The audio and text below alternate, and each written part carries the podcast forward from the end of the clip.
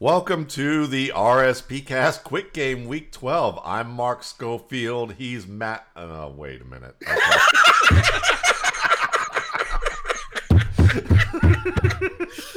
Oh, I you should have pulled- rolled with that. You should I, rolled with that. I pulled this routine on Dwayne last week, and you, you- I got a better I got a better reaction out of you. That's great. so as you can see, we're just a couple of kooks who talk about football, and we're gonna have a good time doing Yeah. it for the next hour. And you know, we're gonna talk a little football. We're gonna talk about a little Thanksgiving. We're gonna talk about all sorts of things. Um, you know, just because we're having a good time. It seems like you were having a good time with us when you listen. So we we appreciate that from you. So I'm just going to go in any kind of sort of order here, and I'll let Mark kind of go in any kind of sort of order. We'll just kind of alternate through through some of this. So I think right now, I'm just curious, who's the scariest defender you ever saw play? I mean, I could go in two ways. I could go for the personal experience and talk about Ethan Brooks and how he probably stunted my mental development in college. um, because I do believe that he did. And I've told the story before where as a freshman at Wesleyan, I took the front pad out of my helmet because my helmet fit too tight. And as a freshman, I A, didn't really expect to see the field.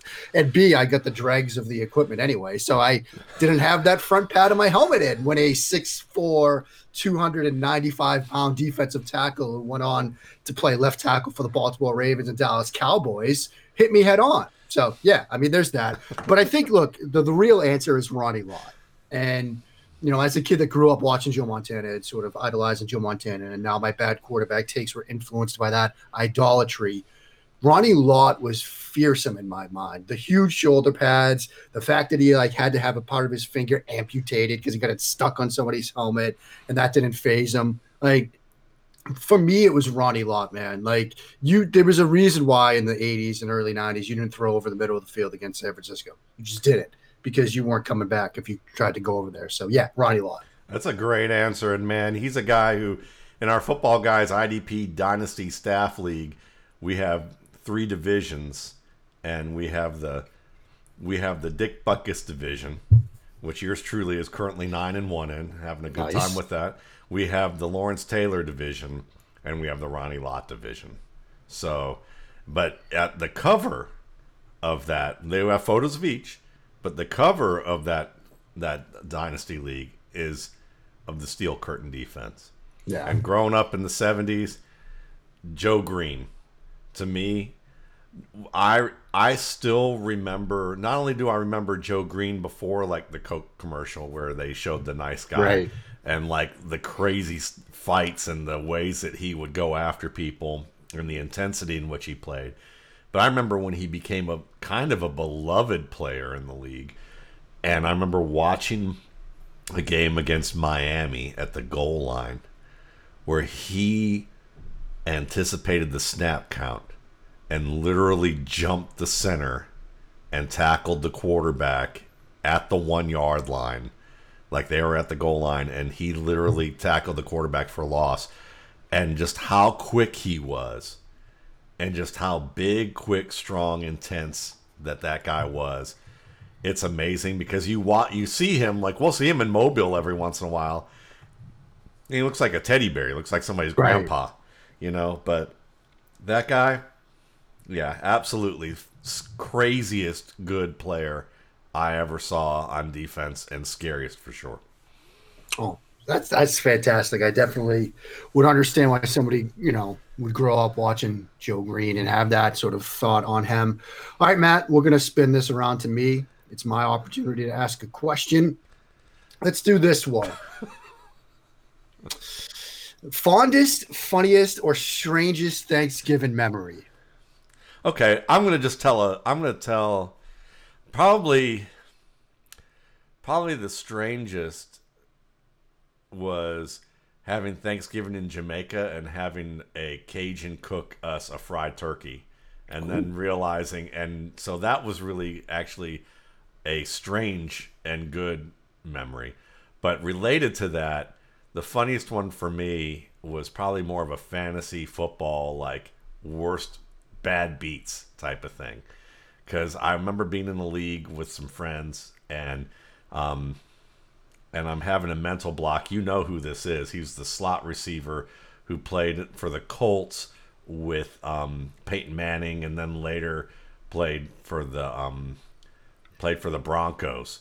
Um, Oh, why is you know, I know I'm- Brandon Stokley? Brandon Stokley. Okay. Okay. I've blocked Brandon Stokley out of my mind. I've actually met Brandon Stokley with Cecil because they did Right. shows together. Yeah. And I think I I think I wanted to punch him, but like because I I remember I was cooking my turkey, frying my turkey out in the backyard and getting that all prepped, and I kept going back and forth. I had Brandon Stokley on my roster for Thanksgiving, and I was thinking, should I start him? Should I not? I have a feeling I should start him. And then I had and then I had never fried a turkey before, so I was like getting all caught up in that, making sure that everything that the oil filling was right, that I didn't want to have it overflow.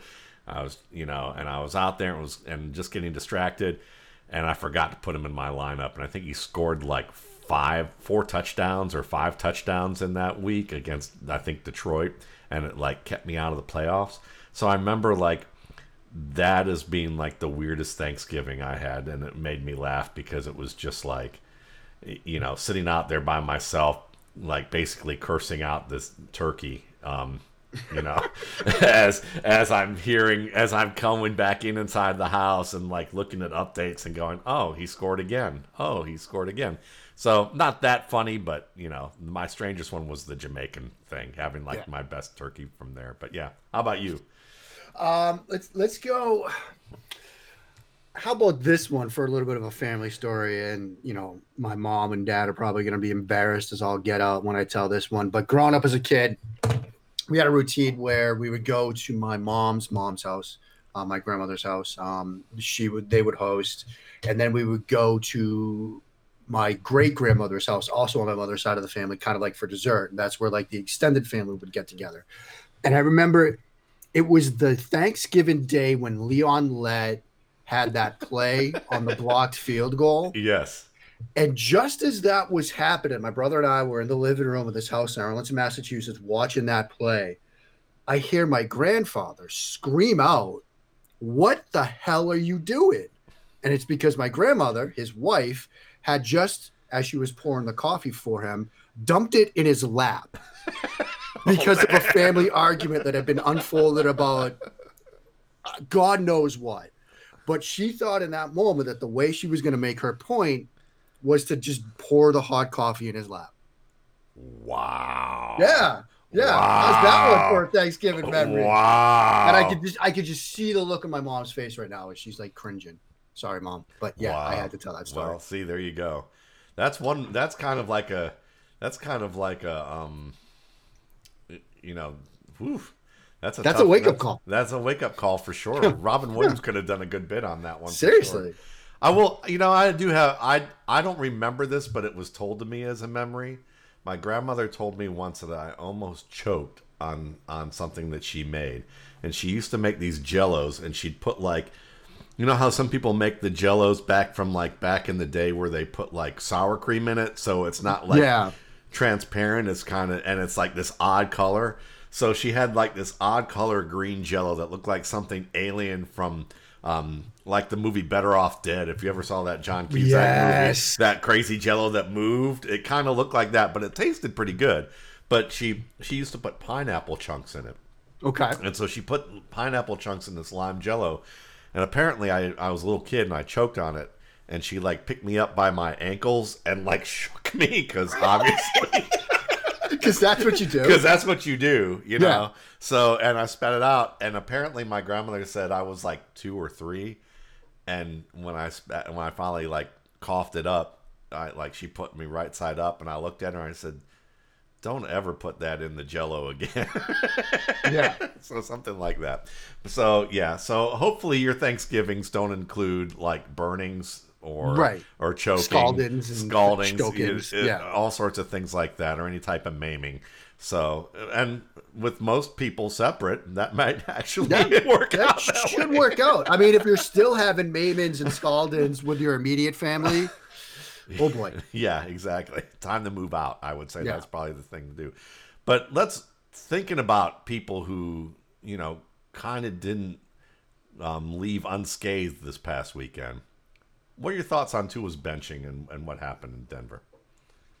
You know, I I wrote this week um, at USA Today, um, and it might be in a minority opinion that I'm holding. I understand it, and I'm completely okay with it.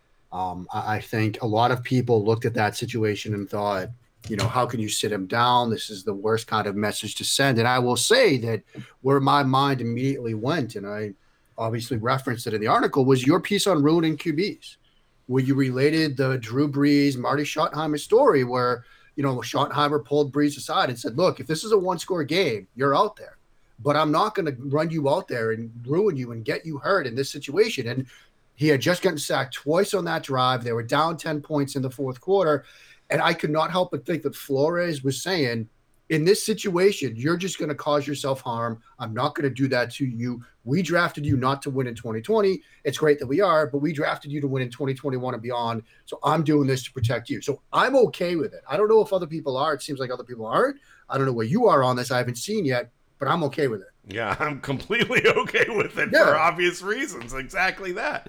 And it's just like, and if anything, he had a bad foot or you know, earlier. He got rolled up on a little yep. bit before they said it was due to performance. You know, I mean, I watched the game and I'm like, he had a couple near interceptions. He had one that he did throw. He there were some plays where he was moved off his spot and he wasn't accurate earlier in the game, but he made some decent throws. There's a lot of talk about him not making enough tight window throws, and I'm sitting here thinking, are you kidding me? We just talked about him two yep. weeks ago and all the tight window throws that he was making, some of them to a fault. Um, you know, or uh, near that line. So I don't know. I just think that you know maybe the city of Miami and its media aren't used to seeing what good quarterback play has been since, uh, or promising young quarterback play has been for a while. Um, or they just getting over, you know, they're just excited that they can critique football for a change, you, you know, for a while. I don't know. I'm I'm going to say it because I don't want the resident New England fan to have to say it and do the troll job on the Miami Dolphins. But, but you know, from that perspective, yeah, certainly, I, I think it made sense. Yep. And and it seems like that Tua's in a situation, in a good situation, that they did do that. I'm yes, I'm thrilled for him for that reason. I mean, if you think about the two biggest things they've done with Tua this year, decided to play him when they did after the bye, and now this. I think those are both incredible signs for how they have a plan for his development. Because, like I said, when they decided to start him, it was clear that, to me at that moment that they had a plan that they were going to start him after the bye, and they stuck to that. They didn't alter, they didn't deviate from the script. And now with this decision to sit him down when they did, they are looking at this as a long term thing, not a short term thing. And I think that's great for Tua. Yeah, they have a compass. They actually literally have a compass for what they want to do, and it's yeah. not influenced by public opinion. And right. that's just that's well, fantastic. Team should it's like it's way. like Sigmund said. Remember the first round of the 2017 draft when Kansas City drafted Mahomes and Houston drafted Watson, and Sigmund said that night, and it's always stuck with me because it's so smart. They have a vision for the quarterback position going forward. They have a plan. It's not panic and react. It's this is what we're going to do. We have a vision, and it's the same thing with Miami. Lovely. Love it. Love it. Love it. Love it. So what do you got next? All right. Um, I like this question, Matt. One player in the NFL right now who could play in any era who might surprise listeners. I was thinking about this last night when I was watching, or two nights ago when I was watching him play, and it, it's Dalvin Cook. I think Dalvin Cook play in any era. Um, he's not the biggest, strongest guy, but he's tough. And he and watching him basically get his face mask dented in on that goal line play, it reminded me of like that Earl Campbell, Daryl, um, not uh, Earl Campbell, Jack Tatum, right. epic hit. I mean, it was like uh, the fact that he he doesn't let people get usually get um, full contact on him, but when he, but he has terrific balance. He has just tremendous balance when he does drop those pads, and because of the way that he moves his feet, um, he's so elusive in an unconventional way. Because um, he bends around angles, he doesn't make lots of jump cuts. He's not a really hard cutting guy. Doesn't jump, you know, doesn't have that unbelievable explosion that people look at metrically. But the fact that he can catch, he can block, he can run inside, he can run outside, he can break tackles, he can. I I just think this guy. I, I know from an injury perspective, people worried about him a bit, but he's handling the load once again. You, you know for for this, I think he could play in any era. How about you? That's a good answer. Um, I. I'm going to say two. One, just because I saw the picture floating around and I have to reference it. It's Rodrigo Blankenship, the kicker for the Colts. Uh, because people, if you haven't seen it, there's a tweet that's going around. It's a picture of two people. And the caption is I love the NFL because both of these players are professional athletes. And one is Rodrigo Blankenship and the other is DK Metcalf with a shirt off, which is just an incredible comparison. But look, Blankenship, I just had to mention that. I'm going to go and I, have talked about this guy before. I might even talked about, you know, last week, last time we did this, but Cole Beasley, and I, I I've been saying for years that Cole Beasley just always gets open. And I think that it's another example. You know, some of the routes he was running against Arizona a couple weeks ago, even though they lost that game, the guy seems to always get open. And I know right now in you know the modern era, he is like a slot receiver. Period but I think, you know, in the 70s and the 80s, you know, guys like Mark Duper Mark Clayton, like they weren't huge guys and they were boundary receivers in previous versions of the NFL. I think Cole Beasley could be a boundary receiver in previous, you know, iterations of the National Football League. So I'm going to say Cole Beasley. Nice. Very nice. Okay. So we got a, sl- a slot receiver and a running back. yeah, can, random. Know, I know. Interesting. And Rodrigo Blankenship. And Rodrigo Blankenship. Seen enough of him at UGA. All right, so yeah. so can Andy Dalton start a winning streak for the Cowboys? Well, let's put it this way: somebody has to win the NFC East, right? Like according to the rules of this sport, somebody has to win that division, and you could make a case that you know, with the talent around him at receiver, with Cooper, with CeeDee Lamb, with that fantastic catch against Minnesota, you know, they could go on a little bit of a run and make some noise in that division. The problem for them, and I was just rewatching this game this morning, they get a tough test Thursday against Washington. Like, say what you want about Washington, that defense and then particularly that defensive front is going to cause you problems. I think they sacked Dallas quarterbacks either six or eight times a couple of weeks ago. Sweat, you know, is getting the benefit of Chase Young getting double teams. Kerrigan also getting the benefit of Chase Young getting double teams. They're doing some stunted twist stuff up. I think on paper they could start a run, but I don't know if they can given who they have to play Thursday. Okay, so I'm going to ask you a follow up question then with this. After what we talked about with the reason that Andy Dalton was missing for a few weeks due to that Washington game. Right if someone tries to pour the equivalent of coffee in Andy Dalton's lap, do you think Dallas comes to his? Do you think Dallas says, "Okay, we've had enough at this point"? I, I, I, I, would believe so, Matt. Okay. I, I, think, you know, there were enough people, not named Matt Waldman and Mark Schofield, talking about that moment in the wake of that moment that I think they've heard it. You know, and I'm look, if Mike McCarthy is out there channeling Gallagher and smashing watermelons with a sledgehammer. What? This team riled up. You didn't hear this story? No. oh my goodness. So, and and he said it was the beauty of flying charter. That's how Mike McCarthy described it. Because in the pregame speech to the team Saturday night, I guess at the hotel, he pulled out a sledgehammer and some watermelons and started smashing them like Gallagher. And apparently the team loved it.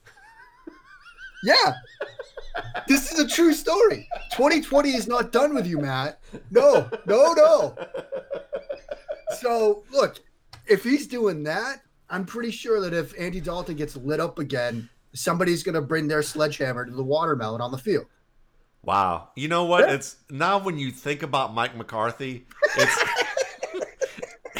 it's just it's absolutely fitting that he you could just imagine him at a Gallagher. Yeah, show. like in the front row, just yeah. loving it, eating it up. Yeah, yeah, exactly. Probably brought his bib, you know.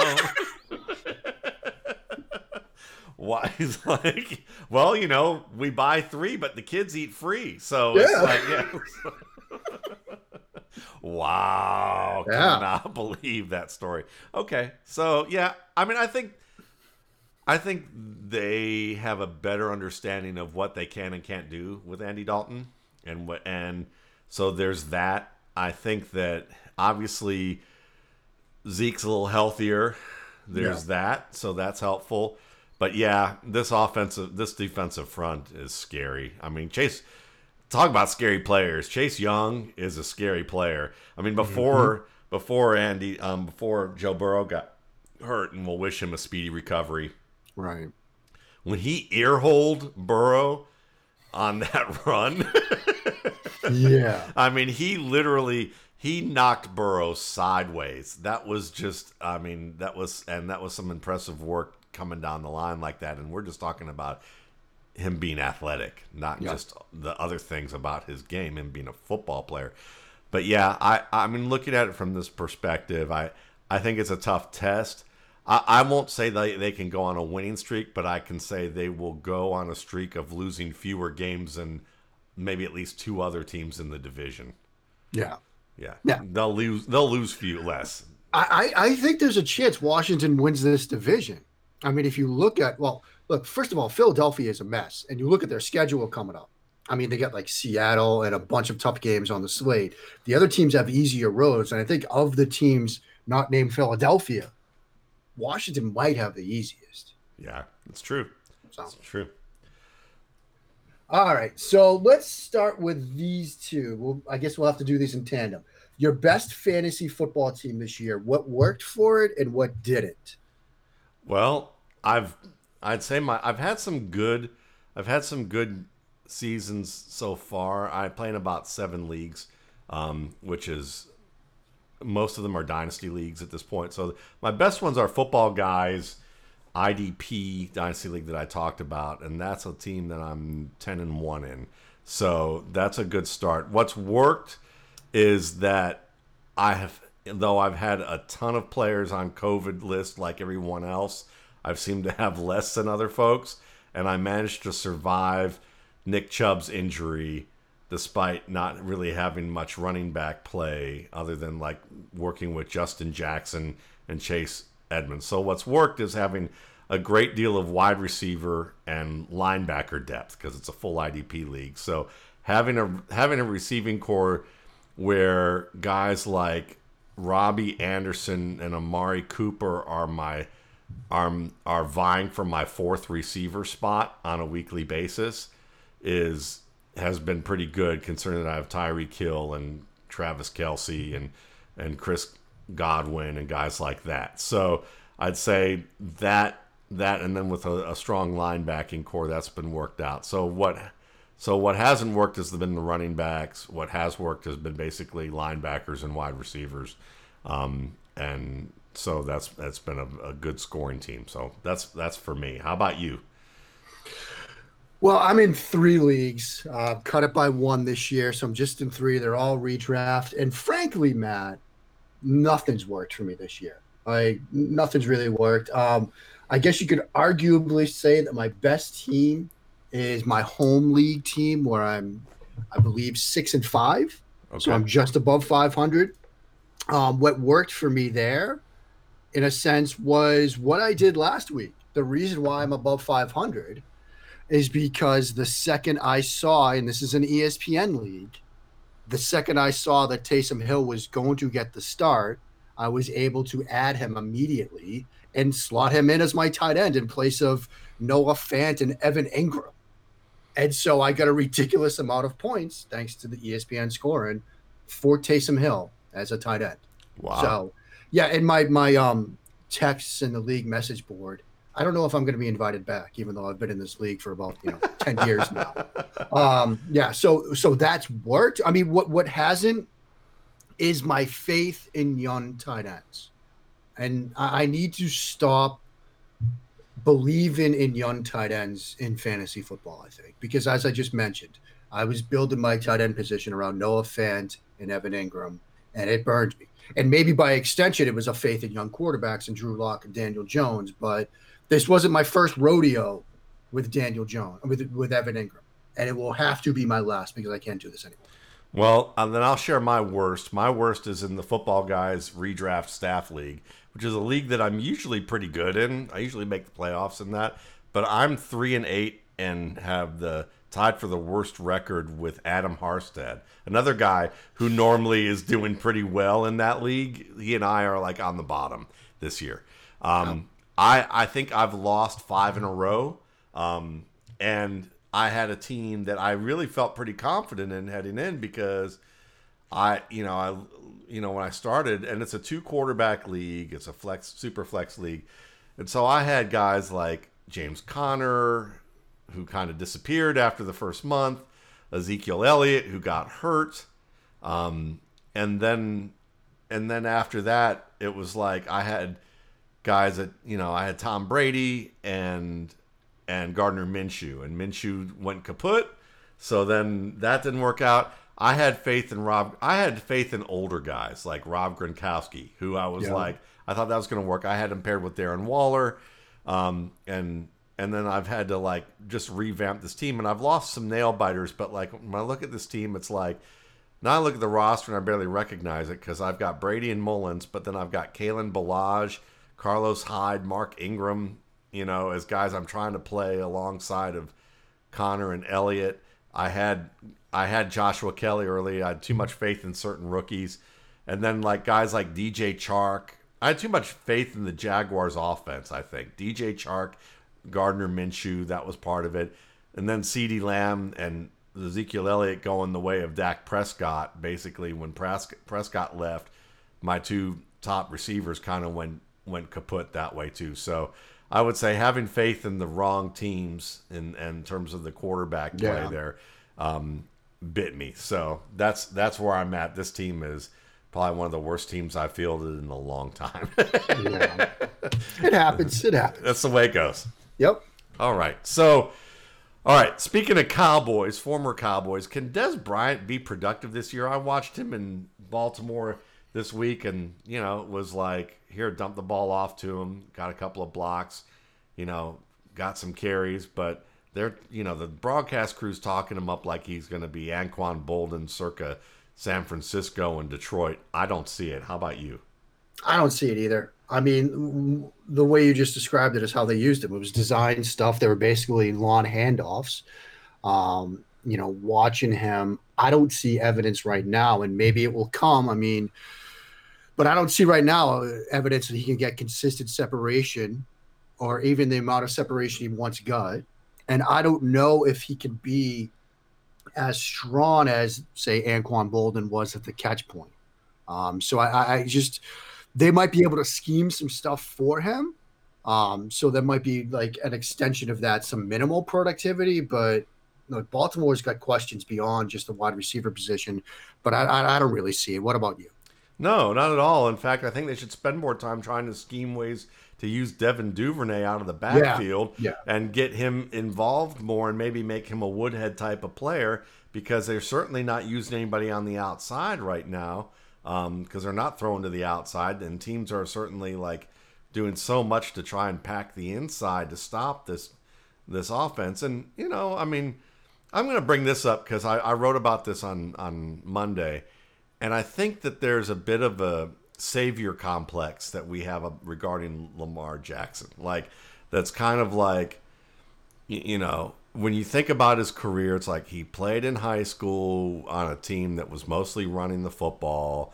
Then he comes to Bobby Petrino, and you listen to the stories, and it's like Bobby Petrino, the offensive genius mastermind, you know, created an offense for Lamar Jackson and gave him his shot to be a real quarterback in college. And it's kind of like, you know, Lamar Jackson did a lot of that work on his own. And it's not like Bobby Petrino dumbed down the offense. But no. the way you read into it, the way it's kind of talked about, it's almost like Lamar Jackson wouldn't have been a quarterback anywhere else. Then it's like he gets to Baltimore. Lamar Jackson probably wouldn't have been a quarterback anywhere else. And we talk about Robert Griffin and we talk about Colin Kaepernick and some of the ties between this offense and those guys.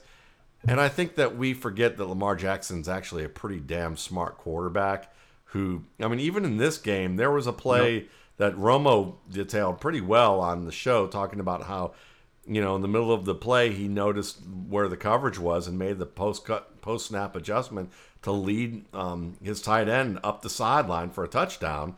That wasn't a play that a lot of quarterbacks would make. Um, and you you see him dropping dimes in, in some difficult situations, even though his you know he needs to get better in terms of his accuracy, especially outside the numbers, and that's going to be a problem. And part of that is they're going to be working together. But I just get this tenor that there there just seems to be this tenor in the media as if like, well, he's been found out and.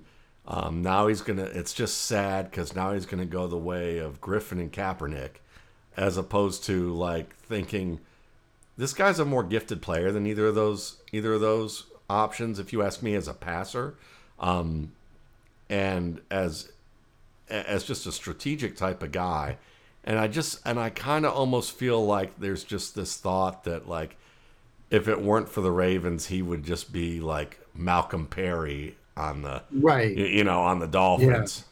Yeah, yeah. no, I, I think there's a lot of truth to that, and I think for for some, you know, there's a okay. See, my pre-draft evaluation of him was right. Like he's he's not going to be a good quarterback, you know. And we also have this tendency in the media is is to sort of overreact to the playbook. You know that phrase, "Oh, they've got the playbook on them now." You know, they've got the playbook on how to beat Tom Brady and the Patriots. They've got the playbook on how to beat Colin Kaepernick and the 49ers. They've got the playbook on how to beat, you know, Lamar Jackson. And they figured things out. I think, you know, Tennessee's a pretty good football team too. You know, and if if if Lamar hits on that throw to Duvernay, the deep shot, and they you know have a three point three score game, we're having a completely different conversation right now. How many, there's yeah. this tendency to just overreact to stuff. Who who who beat the the Ravens by a significant amount? One team this year, the Kansas City yeah. Chiefs. Yeah, they the the Ravens took the Steelers to the wire. Could have yep. won that game, and yeah, yep. he had a couple of turnovers in that game, you know, but he he had them in it all the way to the end. And every game, they've yep. been in it all the way to the end offensively. We don't talk and, about the fact that we don't talk about the fact that Corey Peters is like playing this off coverage against Corey Davis and anticipating in breaking routes like for half the game and then and and, and just giving up ridiculous chunks of yards, you know, right. in the way that he's playing it. And then when he finally switches, he gets it all wrong there. We're not talking yeah. about the defense. And these are and the defense has been found out if you ask me.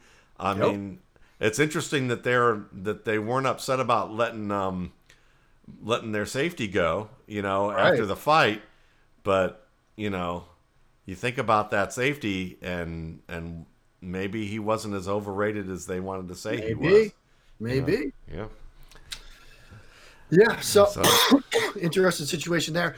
Um, let's deal with another strange situation.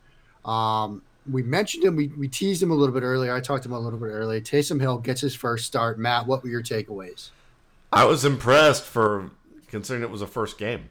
Um, yeah. As you know, I felt like they did with him that the what I think the Browns do a little bit with Baker Mayfield, which is kind of like play action, bootlegs, um, give him two quick reads. Basically, one is set up to be a quick hitting first read, and if that doesn't come open, they had a slower developing second read to the opposite side of the hash. So, and often we're in the middle of field reads, keeping his eyes within a range where he didn't have to look too far one way or the other, that he could kind of have tandem tandem looks that way designed runs, which were nice. Um, and I felt like, you know, he he was able to attack downfield well with the arm that he has, and and the way that defenses played him. They played more man to man, you know, and so he was able to throw attack downfield with a lot more of those man to man looks. Um, and so I was impressed. I was impressed that he was willing to take a hit that yeah. he would step in and, and fire that ball and he would take the contact, not a problem whatsoever. So I liked his toughness. I thought that the the Saints schemed him well for for what he could do, and Atlanta played him in a way where he was able to take advantage of that. Um, I think he learned, or at least he got an introduction to that when he's not running by design that defenders are quick and that they can come up in the flat and before you can start thinking about breaking that line of scrimmage, they've already wrapped you up in the backfield. He had a couple of those and then you, you know, and and then he also had a score where he beat Deion Jones around a corner, which was impressive. But that was where Deion had basically dropped back to cover the pass by that right. point. But so overall, I liked what I saw. Um, I'm not sitting here thinking that I'm still not convinced he's a every week starting NFL quarterback of the future, but I'm not gonna say he's a gadget player anymore either. He, I think yeah. he's a legit quarterback prospect. Yeah, I, I think that's pretty accurate. I, I, think, you know, you saw some limitations with the arm, and I know a lot of people talk about the sort of underthrow to Sanders and that sort of train wreck of a play. Uh, but you saw that there was at least the potential to craft an offense around him, where if you're forced to start him, whether it's you know the rest of this season or down the road or whatever, you can construct an offense that is going to be successful. I do like, like you mentioned, the pocket toughness, the ability to sort of hang in there, take the hit, knowing that it's coming, which is sometimes tough to do for you know good, bad, indifferent, any kind of quarterback at any level. Um, so I think he did that well, and so I think look, it was a success. They won a game, um, and I think for a lot of people who sort of might have wanted to ridicule that decision or ridicule Taysom Hill as a starting quarterback, um, you know, you have to sort of take your lumps a bit in the wake of that, eat that salty crow. I still think that you know, Jameis Winston might still be the better quarterback of the two, but Payton has certainly shown that he can win with this guy, and so okay. No crows will be harmed during this show. Um, but but um, speaking of, what's the what was the weirdest thing about your neighborhood growing up? Weirdest thing about my neighborhood, um, man, I'd have to say that there was a wide age age range um, that I was kind of in the middle of. Um, because let's say when I was like seven or eight, sort of playing in the street, there were a lot of kids that were middle school or even close to high school, and there were a lot of kids that were a little bit younger than me. And so I was kind of in the middle of this weird age bracket where, like, at times I was either like the big kid amongst the groups, or I was like the baby amongst the groups. And I was like caught between these two little worlds. So like some days I would be like playing tag, um, playing with like, you know, cap guns and things like that.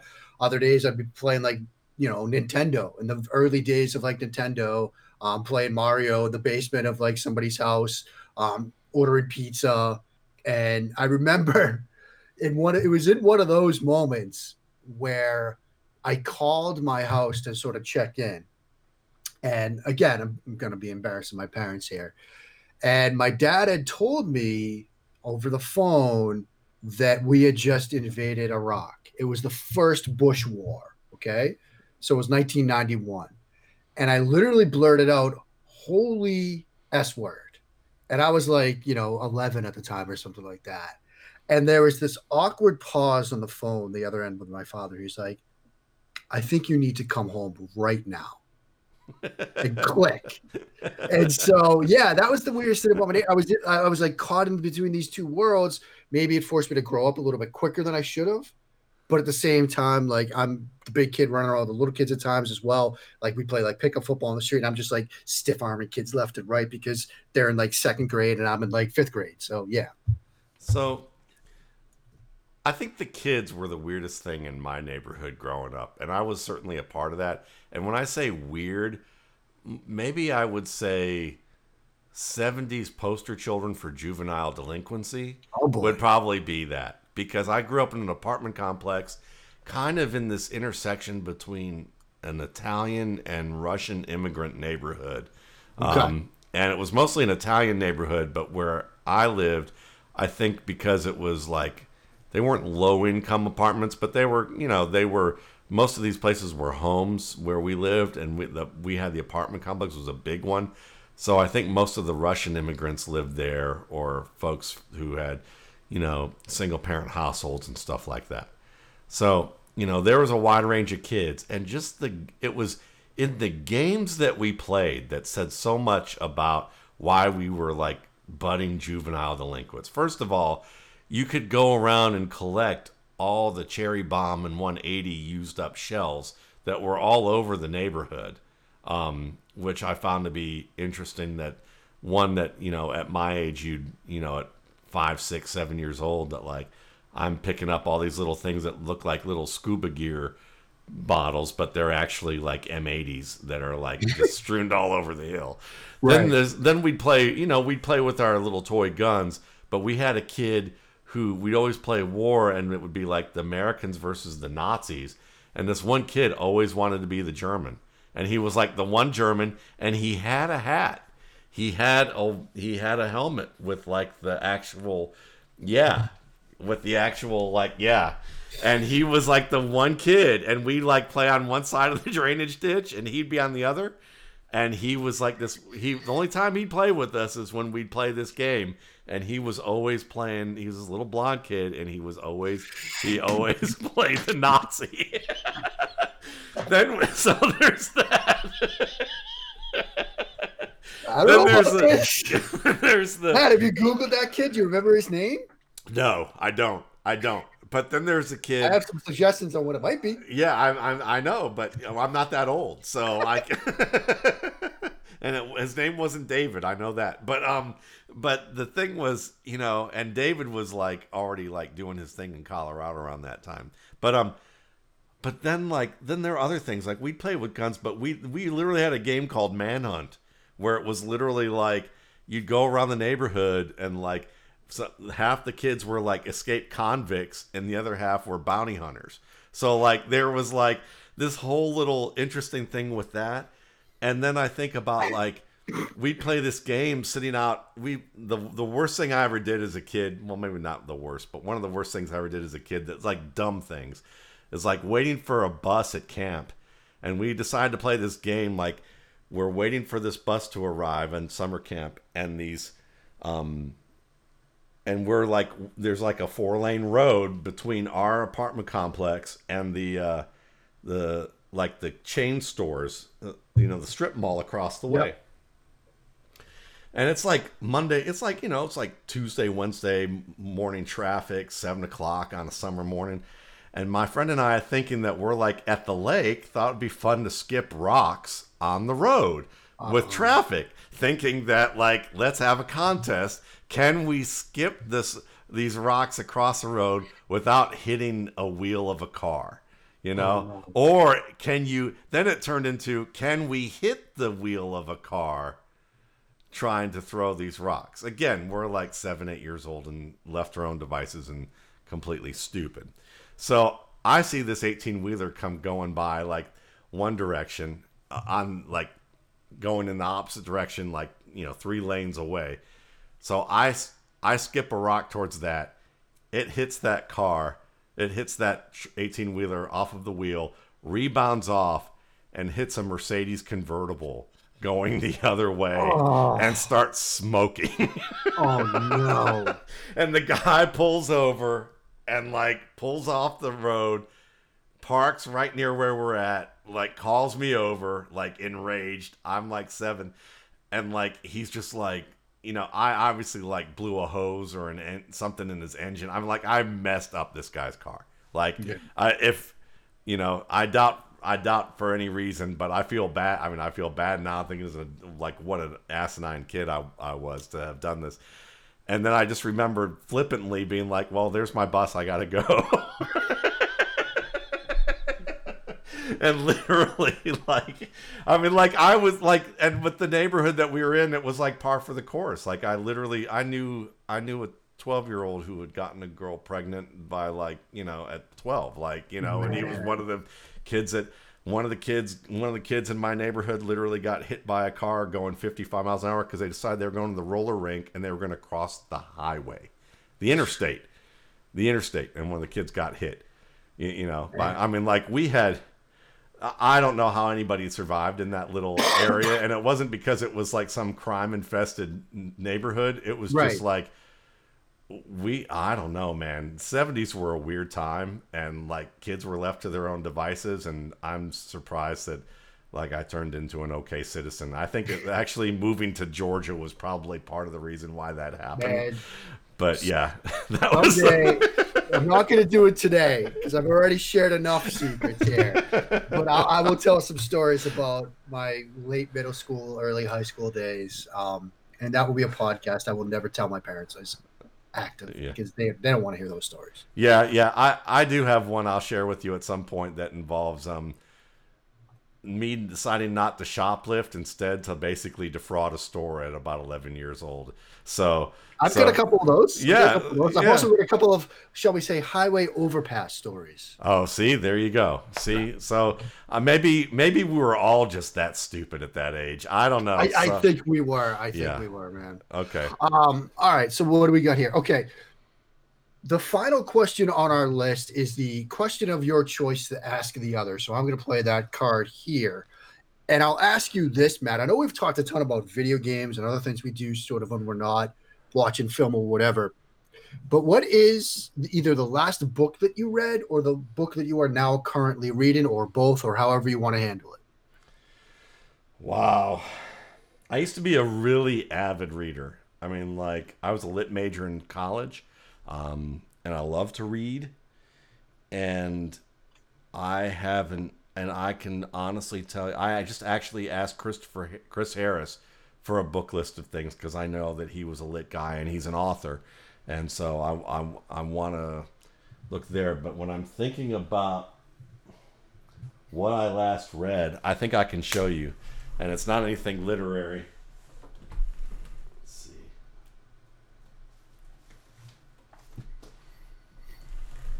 This is by a guy by the name of Pavel Tsatsouline called Super Joints. Okay. and no, this is not a reference to God's green. no, it isn't. It's, It's a, a reference to human joints in the body. kids. yeah, it's about a Russian fitness expert who's been on Joe Rogan's show a number of times, who has trained a variety of like special ops people in in Russia and in the U.S.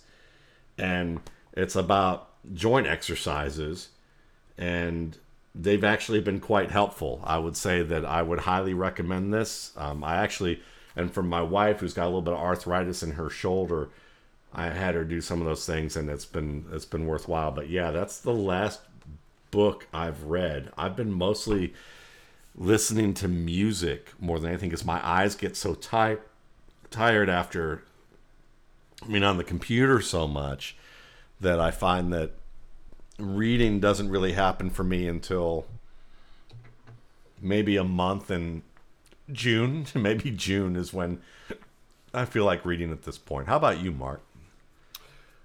Well, I'm currently reading two books right now. The first is one uh, by Jon Meacham, um, American Gospel, God, the Founding Fathers, and the Making of Our Nation, which is kind of an interesting look at sort of the struggle um, at, this, at the birth of this country um, that some of our founding fathers were going through in terms of how much religion they wanted involved um, in this nation or not. Um, so I'm reading that, which is which is enjoyable. And the other book, which I just dusted off as I do every November, is A Christmas Carol by Dickens. I read it every holiday season. It is just simply my favorite book of all time. Um, so I, I make a point to like read it. And I actually have um, an annotated Christmas Carol, which is this like huge volume, and it has like basically every line in the book like a reference to either what Dickens was talking about or what that expression meant or whatever. So it takes a while to get through, but I read that sort of every holiday season, and that's what I'm reading right now too. Okay, so here's my question for you. You've been shut in, like I have, for the most part, and like a lot of us have been. Um, where's a place that you you would go regularly before the pandemic that you haven't gone to um, since that time and you miss? I mean, one is just simply the gym. Um, I, I used to enjoy. It used to be a part of my like daily routine. Drop the kids off, head straight to the gym, get a workout in, then get home, and you know, ten o'clock start my day. Um, I've tried to sort of replicate that with a gym that I've sort of assembled here, but it, it's you know, it's not the same. Um, you know, and it's one of those things like, you know, as we've talked about, the fact that you and I both work from home, the fact that it's always there is like in a way it's like you're never not there. You know, yeah. it's like, whoa, I, I've got like a random, you know, 30 minutes here. Why am I working out? It's the same as before that when you're at home and you're like, oh man, I really like to relax, but I know my phone's right here or my computer's right here. And if I check Twitter, I'm going to feel like I'm not working enough. And then it sort of messes with your head. So the gym is certainly one. And interestingly enough, the grocery store.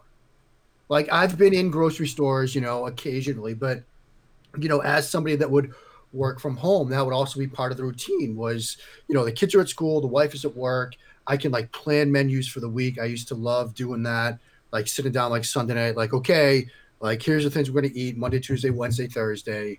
You know, I go to the you know the gym Monday morning. Then sometimes I hit the grocery store and do all the shopping for that. Or sometimes since my gym is like right next to a grocery store, I would just do it each day. So I'd be in a grocery store probably like four or five times a week, and I just found pleasure in that. And now it feels like you're rolling the dice with the health and safety of yourself and your family if you're going to like go into a grocery store. I had to go into a grocery store this week to get a turkey for Thanksgiving, and I was like, is this really worth it? So yeah, the gym of the grocery store, which sounds absurdly lame, Matt. I hope you have a better answer. Well, it's kind of funny because it shows you how like our lives have become. It's kind of scary.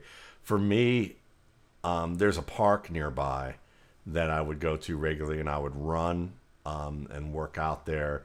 And they had a football field out there and a lot of baseball diamonds, as well as like a, a like a frisbee golf wilderness kind of course that the track like was inside of and so like the it was like a 1.1 mile course that you could walk around and i would go there pretty much daily and get a workout in um, so i missed that because it was a beautiful area and i like getting out and doing that and i guess i could do that now but i just didn't i I, I just haven't really left the house as much other than to go to the grocery store. And I go to the grocery store for the family. So I'd go every two to three weeks now. Um, and I usually go on off hour, so it's usually fairly slow. So it's not a big deal.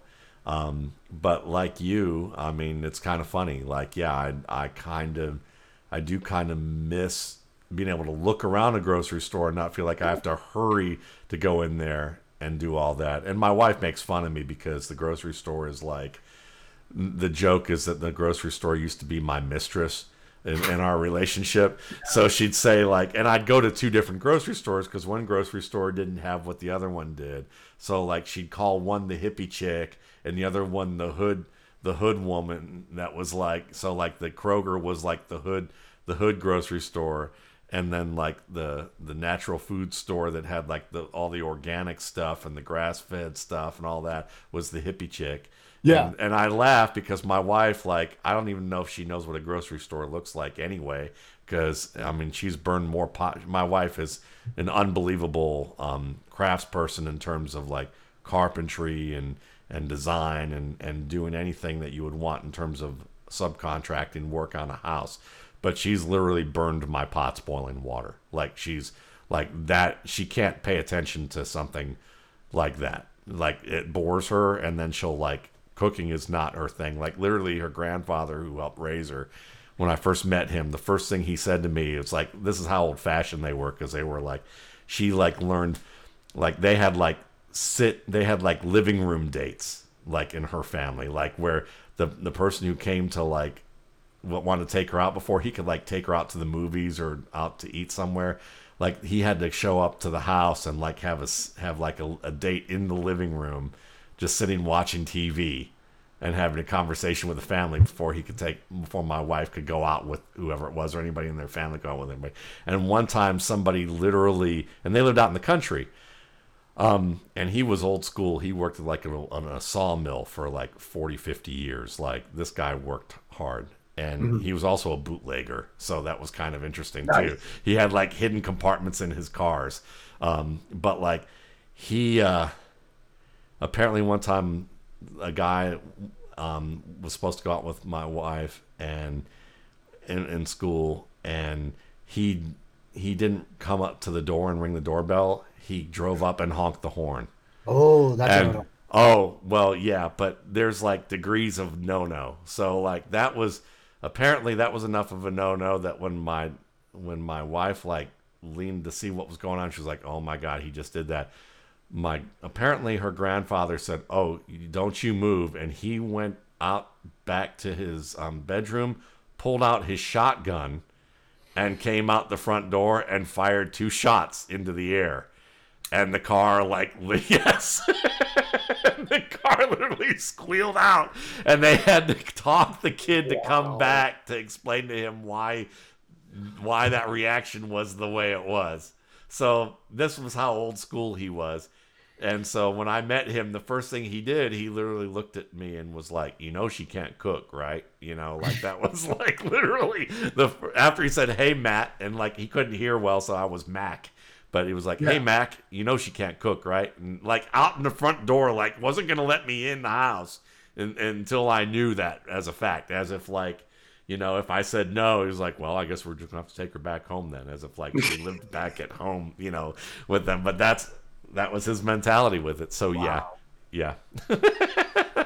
so crow, yeah. So when I talk about grocery stores, it, I always laugh because I think for my wife, I think the only grocery store she ever been in was like a Harris Teeter, kind of like a you know, so. So when she makes yeah. fun of my grocery stores, I think she she she has to prescribe a personality for them. So listen, um did you see Phillip Walker?